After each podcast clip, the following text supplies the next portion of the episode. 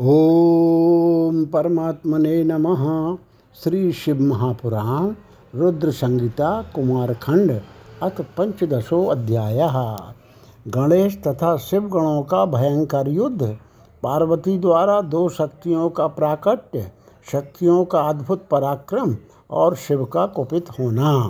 ब्रह्मवाच इत्युक्त्वा विदुना तेन निश्चयं परमंगता सन्नद्धास्तु तदा तत्र जग्मुश्च शिवमंदरम गणेशोपि तथा दृष्ट्वा यायान्तान् गणेशत्यमान् युद्धाट्टोपं विधायैव स्थितान् शैवाब्रवीदिदम्। ब्रह्मा जी बोले, जब सर्वव्यापक शिवजी ने अपने गणों से इस प्रकार कहा तब उन्होंने युद्ध का निश्चय कर लिया और कवच आदि धारण कर वे शिवजी के भवन के समीप गए। आए हुए उन श्रेष्ठ गणों को देखकर युद्ध की तैयारी करके गणेश जी भी वहाँ स्थित है गणों से यह कहने लगे। गणेश जी बोले, शिव की आज्ञा का पालन करने वाले आप सब गण आए। मैं अकेला बालक होते हुए भी अपनी माता पार्वती की आज्ञा का पालन करूंगा। तथापि आज देवी पार्वती अपने पुत्र का बल देखें और शंकर अपने गणों का बल देखें। भवानी के पक्ष से इस बालक का तथा शिव के पक्ष से बलवान गणों के बीच आज युद्ध होगा। युद्ध में विशारद आप सभी गण पूर्व काल में अनेक युद्ध कर चुके हैं। मैं तो अभी बालक हूँ, मैंने कभी युद्ध नहीं किया है, किंतु आज युद्ध करूँगा। फिर भी शिव पार्वती के इस युद्ध में हार जाने पर आप सभी को ही लज्जित होना पड़ेगा। बालक होने के कारण मुझे हार या जीत की लाज नहीं है। इस युद्ध का फल भी मेरे विपरीत ही होगा। मेरी तथा आप लोगों की लाज भवानी तथा शंकर की लाज है। हे गणेश्वरों, ऐसा समझकर ही युद्ध कीजिए। आप लोग अपने स्वामी की ओर देखकर तथा मैं अपनी माता की ओर देखकर यह युद्ध करूँगा। यह युद्ध कैसा होगा इसकी कल्पना नहीं की जा सकती। इसे रोकने में स्त्रीलोकी में कोई भी समर्थ नहीं होगा। जो होनहार है वह भी होकर ही रहेगा। ब्रह्मा जी बोले, जब गणेश ने शिव जी के गणों को इस प्रकार फटकारा तब वे शिवगण भी हाथों में दंड तथा अन्य आयुध लेकर आ गए। दांत कटकटाते हुए, हुंकार करते हुए और देखो देखो ऐसा बारंबार बोलते हुए वे गण आ गए। सर्वप्रथम नंदी ने आकर गणेश का एक पैर खींचा। उसके बाद दौड़ते हुए भृंगी आकर उसका दूसरा पैर पकड़कर खींचने लगा। जब तक वे दोनों उसके पैर घसीट रहे थे तब तक उस गणेश ने अपने हाथों से प्रहार कर अपने पैर छुड़ा लिए। इसके बाद देवी पुत्र गणेश ने एक बड़ा परिख लेकर द्वार पर स्थित हो सभी गणों को मारना आरंभ किया। इससे किन्हीं के हाथ टूट गए, किन्हीं की पीठ फट गई, किन्हीं के सिर फूट गए और किन्हीं के मस्तक कट गए। कुछ गणों के जानू तथा कुछ के कंधे टूटकर अलग हो गए। जो लोग सामने आए उन लोगों के हृदय पर प्रहार किया गया। कुछ पृथ्वी पर गिरे, कुछ ऊर्ध दिशाओं में जा गिरे, कुछ के पैर टूट गए और कुछ शिवजी के समीप जा गिरे। उनमें से कोई भी ऐसा गण नहीं था जो संग्राम में गणेश के सामने दिखाई पड़े। जैसे सिंह को देखकर मृग दसों दिशाओं में भाग जाते हैं, उसी प्रकार वे हजारों गण भाग गए और वे गणेश पुनः लौटकर द्वार पर स्थित हो गए। जिस प्रकार कल्पांत के समय काल भयंकर दिखाई पड़ता है, उसी प्रकार उन सभी ने गणेश को काल के समान प्रलयंकारी देखा। इसी बीच नारद जी से प्रेरित होकर विष्णु इंद्र सहित सभी देवता वहाँ पहुँच गए। तब शिव जी की हितकामना से उन लोगों ने शिव को नमस्कार करके उनके आगे खड़े होकर कहा, हे प्रभु, हमें आज्ञा दीजिए। आप पर ब्रह्म सर्वेश हैं और हम सब आपके सेवक हैं। आप सृष्टि के कर्ता भरता और संहारता परमेश्वर हैं। आप स्वयं निर्गुण होते हुए भी अपनी लीला से शतरज तथा तमरूप हैं। हे प्रभु, आपने इस समय कौन सी लीला प्रारंभ की है, उसे हमें बताइए। ब्रह्मा जी बोले, हे मुनिश्रेष्ठ, उनका यह वचन सुनकर महेश्वर ने अपने घायल गणों की ओर देखकर उनसे सब कुछ कहा। इसके बाद हे मुनिषत्तम, पार्वती पति सर्वेश्वर शंकर हंसकर मुझ ब्रह्मा से कहने लगे। शिवजी बोले, हे ब्रह्मन सुनिए, मेरे द्वार पर एक महाबली बालक हाथ में लाठी लिए हुए खड़ा है। वह सबको घर में जाने से रोकता है। वह भयंकर प्रहार करने वाला है।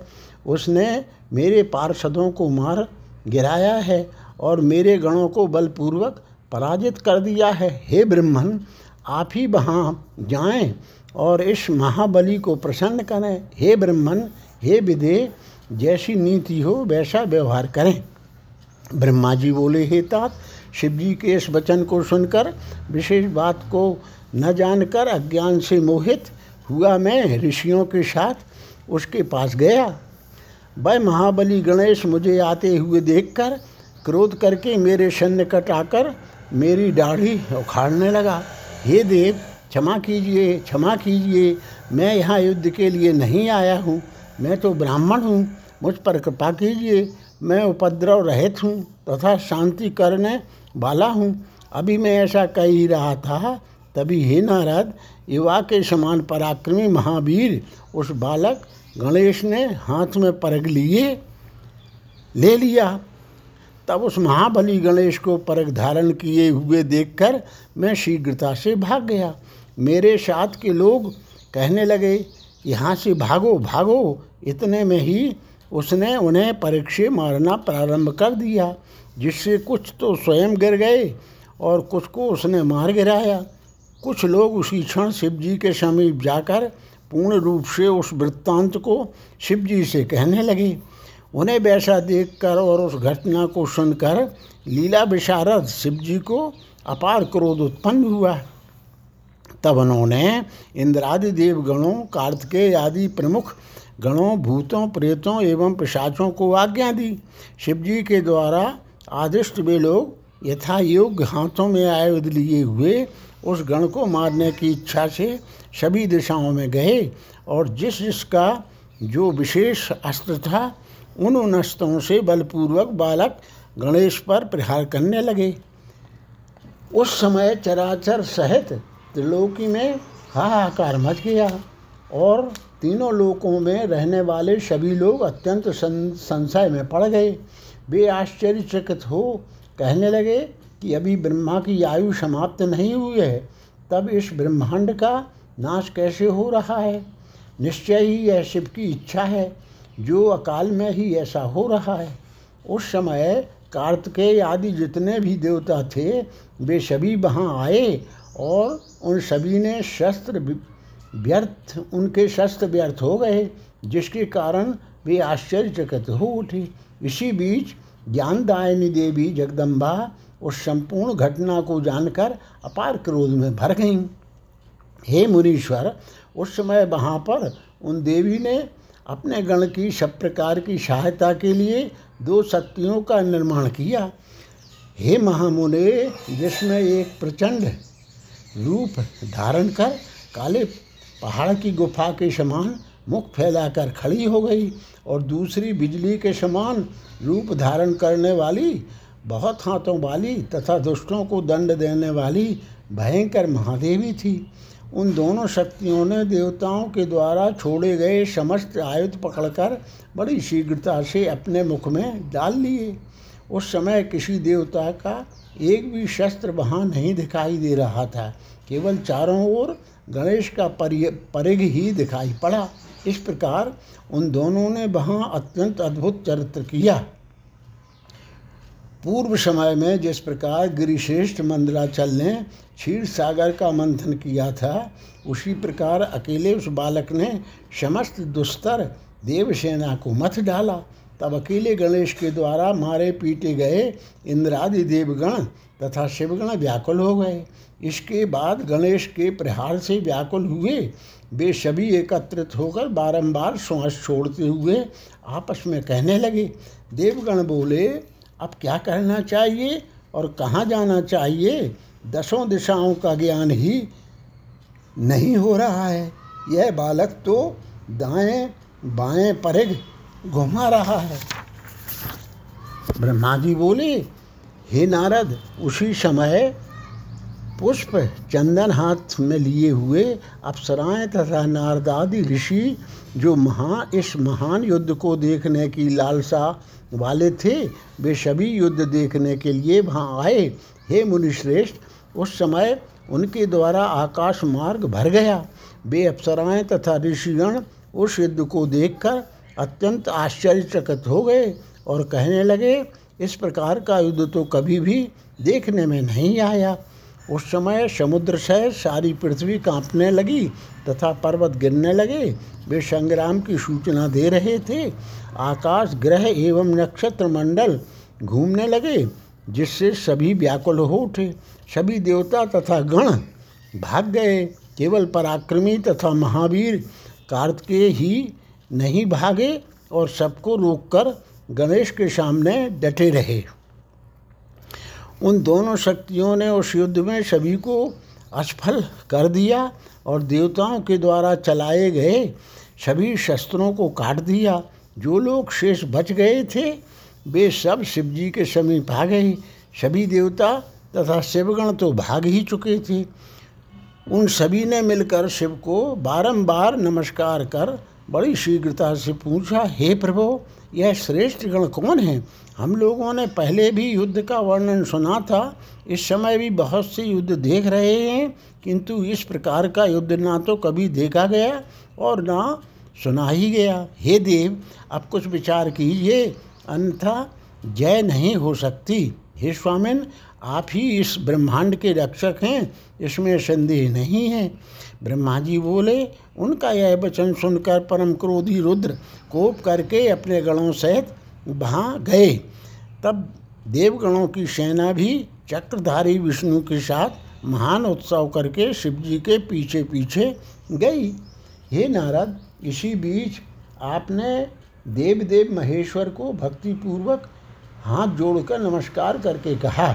नारद जी बोले, हे देवदेव महादेव, हे विभो, मेरा वचन सुनिए। आप सर्वत्र व्याप्त हैं, सबके स्वामी हैं तथा नानाविध लीलाओं को करने में प्रवीण हैं। आपने महालीला करके गणों के गर्व को दूर कर दिया। हे शंकर, आपने इनको बल देकर देवताओं के गर्व को नष्ट कर दिया। हे नाथ, हे शंभो, स्वतंत्र तथा सभी के गर्व को चूर करने वाले, आपने इस भुवन में अपना अद्भुत बल दिखाया है। हे भक्त वत्सल, अब आप उस लीला को मत कीजिए और अपने इन गणों का तथा देवताओं का सम्मान करके इनकी रक्षा कीजिए। इमं ना खेलये दानीं जय ब्रह्म पद प्रद इत्युक्त्वा नारदत्वं वैहांतरधान गतस्तदा। हे ब्रह्मपददायक, अब उन्हें अधिक मत खिलाइए और इस गणेश का वध कीजिए। हे नारद, इस प्रकार कहकर आप वहाँ से अंतर्ध्यान हो गए। इति श्री शिव महापुराणे द्वितीयायाम रुद्र संहितायाम चतुर्थे कुमारखंडे गणेश युद्ध वर्णन नाम पंचदशो अध्यायः। अथ षोडशो अध्यायः विष्णु तथा गणेश का युद्ध। शिव द्वारा त्रिशूल से गणेश का सिर काटा जाना। ब्रह्मवाच इति श्रुत्वा महेशानो भक्तानुग्रहकारका त्वद्वाचा युद्ध कामो भूतेन बालेन नारदा।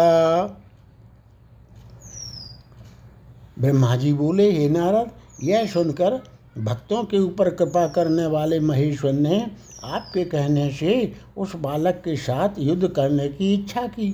भगवान त्रिलोचन विष्णु को बुलाकर उनसे मंत्रणा कर एक बहुत बड़ी सेना से युक्त होकर देवताओं के सहित उस गणेश के सन्मुख उपस्थित हुए।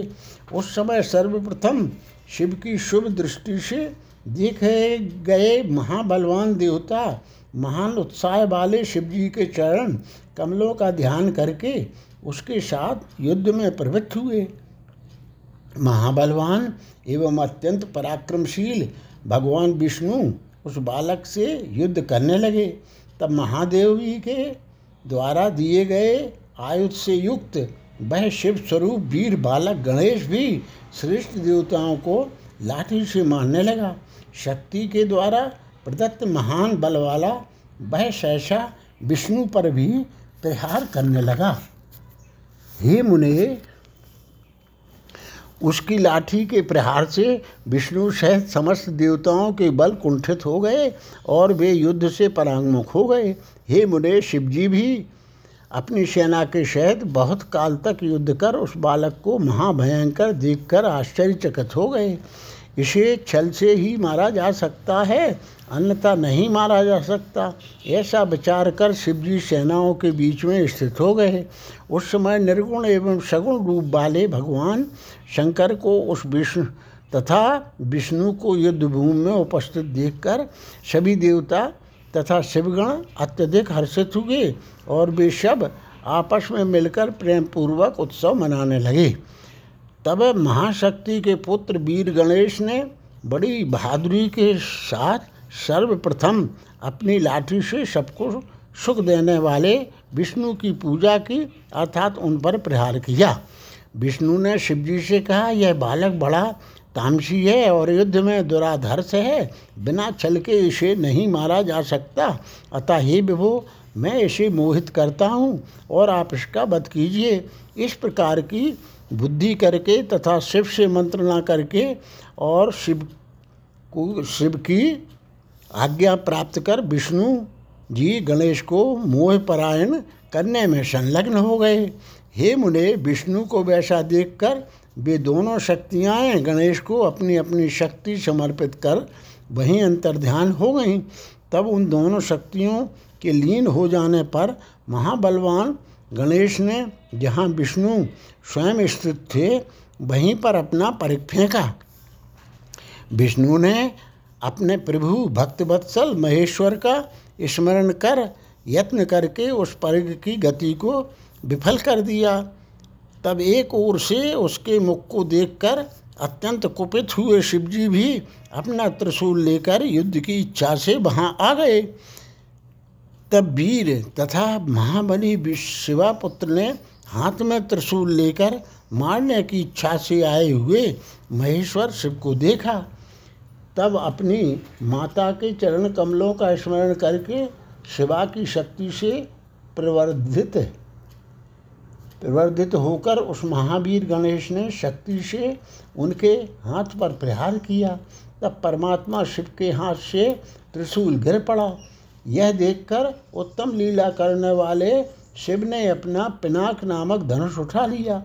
गणेश्वर ने अपने परिघ से उस धनुष को भूमि पर गिरा दिया और परिघ के 5 प्रहारों से उनके 5 हाथों को घायल कर दिया। तब शंकर ने त्रिशूल ग्रहण किया और लौकिक गति प्रदर्शित करते हुए वे अपने मन में कहने लगे, अहो, इस समय जब मुझे महान क्लेश प्राप्त हुआ तब गणों की क्या दशा हुई होगी।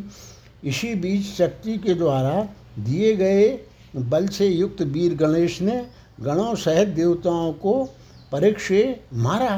तब परिघ के प्रहार से आहत गण सहित सभी देवता दसों दिशाओं में भाग गए और अद्भुत प्रहार करने वाले उस बालक के सामने कोई भी ठहर ना सका।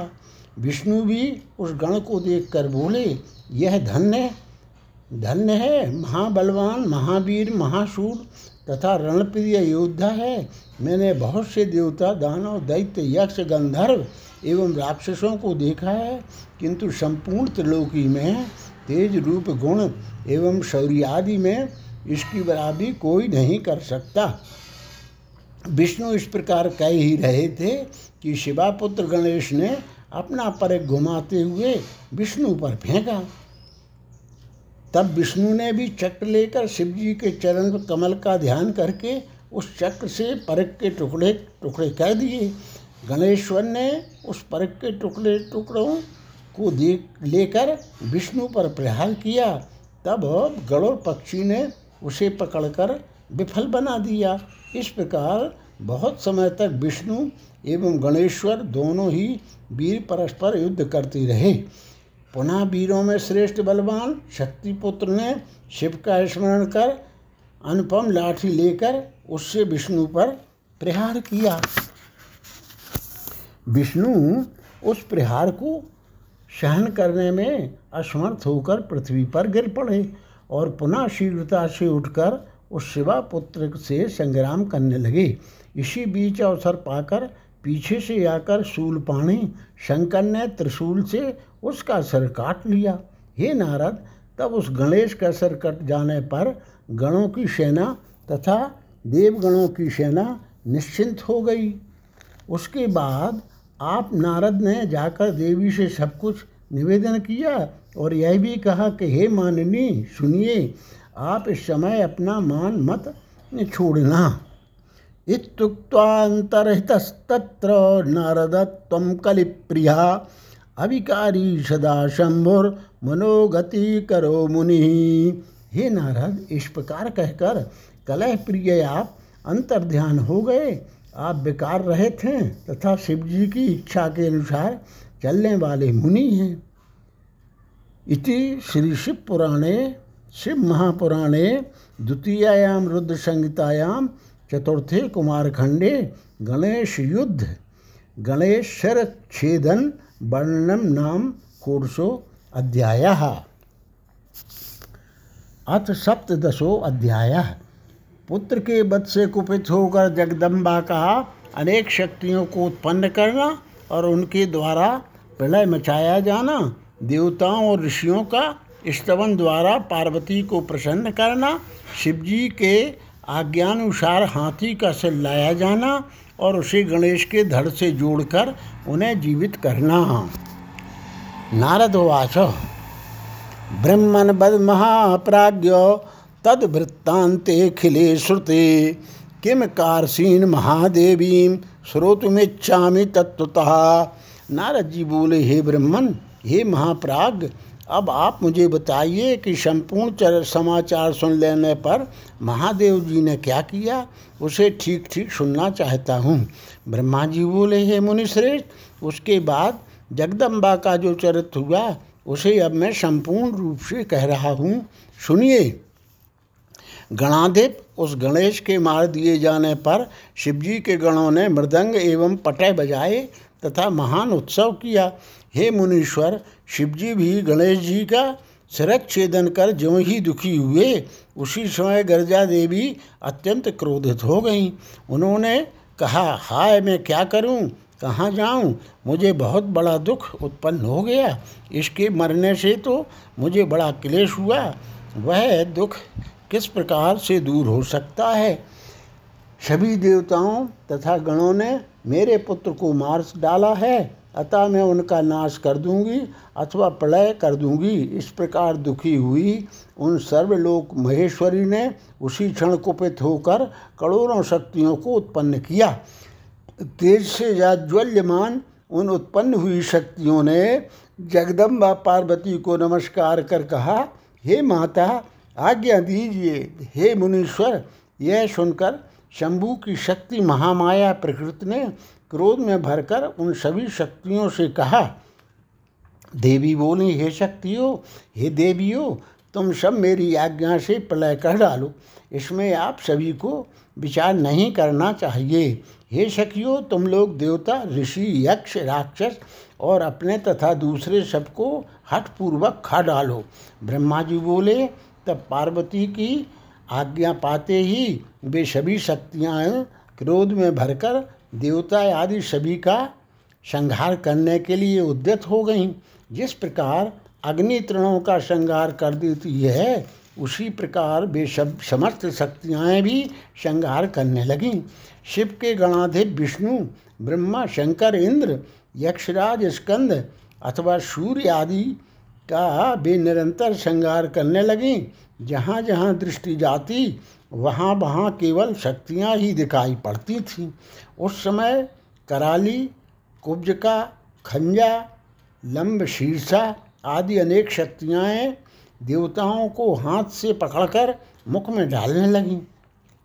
उस श्रृंगार को देखकर हर ब्रह्मा, हरि तथा इंद्रादि सभी देवतागण एवं ऋषि इस संदेह में पड़ गए कि क्या देवी अकाल में ही प्रलय कर देंगी। इस प्रकार उनमें जीवन की आशा समाप्त सी हो गई। सभी लोगों ने मिलकर कहा कि अब हमें क्या करना चाहिए। सब लोग इस पर विचार करें। इस प्रकार परस्पर विचार करते हुए वे कहने लगे, यदि गिरजा देवी प्रसन्न हो जाएं तो शांति हो सकती है, अन्यथा करोड़ों उपायों से भी शांति संभव नहीं है। अनेक प्रकार की लीलाओं को करने में प्रवीण शिव जी भी सबको मोहित करते हुए लौकिक गति का आश्रय लेकर दुख में पड़ गए। किंतु सभी देवताओं की कमर उस समय टूट गई। जब पार्वती के पास जाने का प्रश्न उठा, उन्होंने सोचा कि पार्वती साक्षात क्रोध की मूर्ति हैं, कोई भी उनके सामने जाने का साहस नहीं कर सकता है। हे मुने, उस समय देवता, दानवगण, दिक्पाल, यक्ष, किन्नर, मुनि, विष्णु, ब्रह्मा एवं महाप्रभु शंकर आदि तथा अपना पराया कोई भी गिरजा के सामने खड़ा होने में समर्थ नहीं हुआ। तब सभी ओर से पार्वती के जलते हुए उस दाहक तेज को देखकर सभी लोग दूर खड़े हो गए। हे मुने, उस समय दिव्य दर्शन वाले आप नारद देवगणों को सुखी करने वहाँ पहुँच गए। पास आकर मुझ ब्रह्मा, विष्णु तथा शंकर को प्रणाम कर सबके साथ मिलकर आप कहने लगे कि सोच विचार कर ही कोई काम करना चाहिए। उसके बाद सभी देवताओं ने आप महात्मा के साथ मंत्रणा की कि इस दुख की शांति किस प्रकार होगी।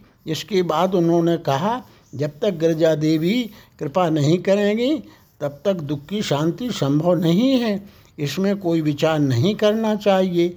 उसके बाद सभी ऋषि आपको साथ लेकर पार्वती के पास गए और क्रोध शांत करने के लिए शिवा को प्रसन्न करने लगे। सभी ने बारंबार प्रणाम किया और अनेक स्तोत्रों से स्तुति करके उन्हें प्रसन्न करते हुए देवगणों की आज्ञा से प्रेम पूर्वक कहा।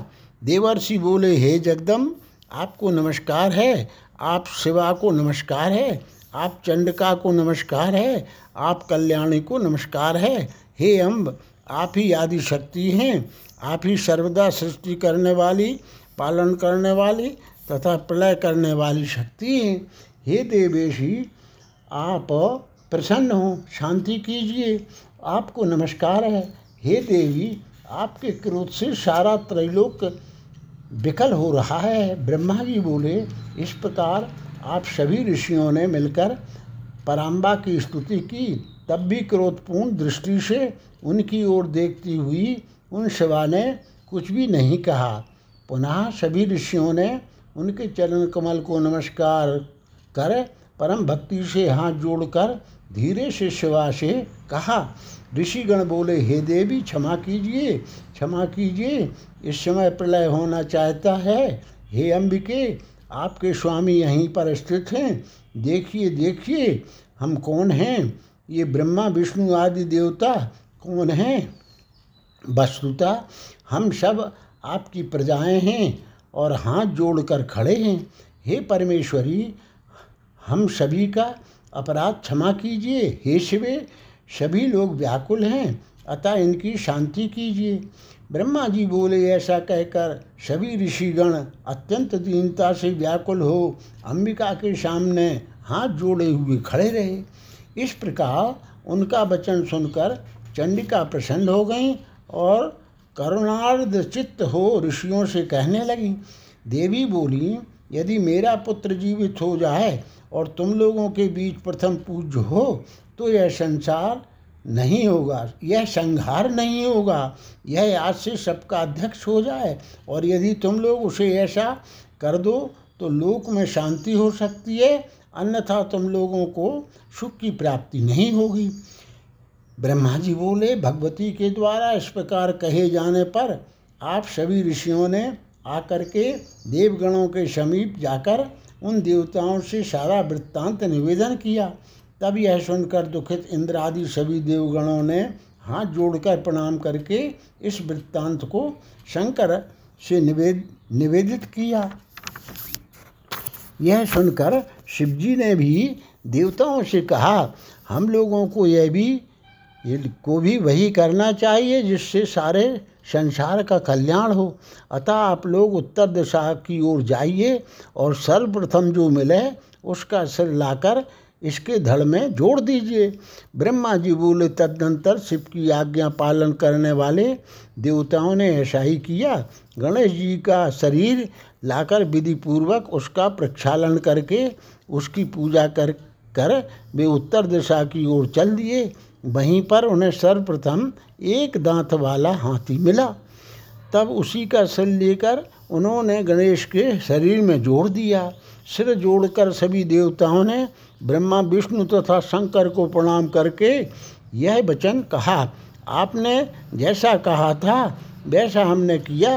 अब इसके बाद जो कार्य शेष हो उसे आपको करना चाहिए। इसके बाद शिव के गण तथा देवता सुखपूर्वक सुशोभित हुए। पुनः शिवजी ने जैसा कहा वैसा ही उन लोगों ने पालन किया। तब ब्रह्मा, विष्णु आदि देवगण अपने प्रभु निर्गुण ब्रह्म ईश्वर शिव को प्रणाम करके उनसे बोले, जिस प्रकार हम महात्मा लोग आपके तेज से उत्पन्न हुए हैं उसी प्रकार आपका तेज वेद मंत्रों के प्रभाव से इस शरीर में भी प्रकट हो जाए।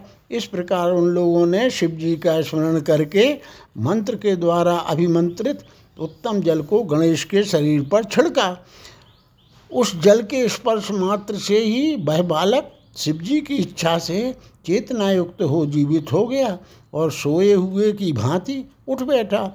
वह सुभग अत्यंत सुंदर हाथी के मुख वाला, लाल वर्ण वाला, प्रसन्न मुखमंडल वाला, अत्यंत तेजस्वी तथा मनोहर आकृति वाला था। हे मुनीश्वर, उस बालक पार्वती पुत्र को जीवित देखकर सभी लोग अत्यंत प्रसन्न हो गए और सबका दुख नष्ट हो गया। देव्यै संदर्शयामाशु सर्वे हर्ष समन्विता जीवितं तनयं दृष्ट्वा देवी हृष्टतराभवत। इसके बाद हर्ष से युक्त सभी लोगों ने देवी को उसे दिखाया और अपने पुत्र को जीवित देखकर देवी अत्यंत प्रसन्न हुईं। इति श्री शिव महापुराणे द्वितीयायाम रुद्र संहितायां चतुर्थे कुमारखंडे गणेश जीवन वर्णनम नाम सप्तदशो अध्यायः।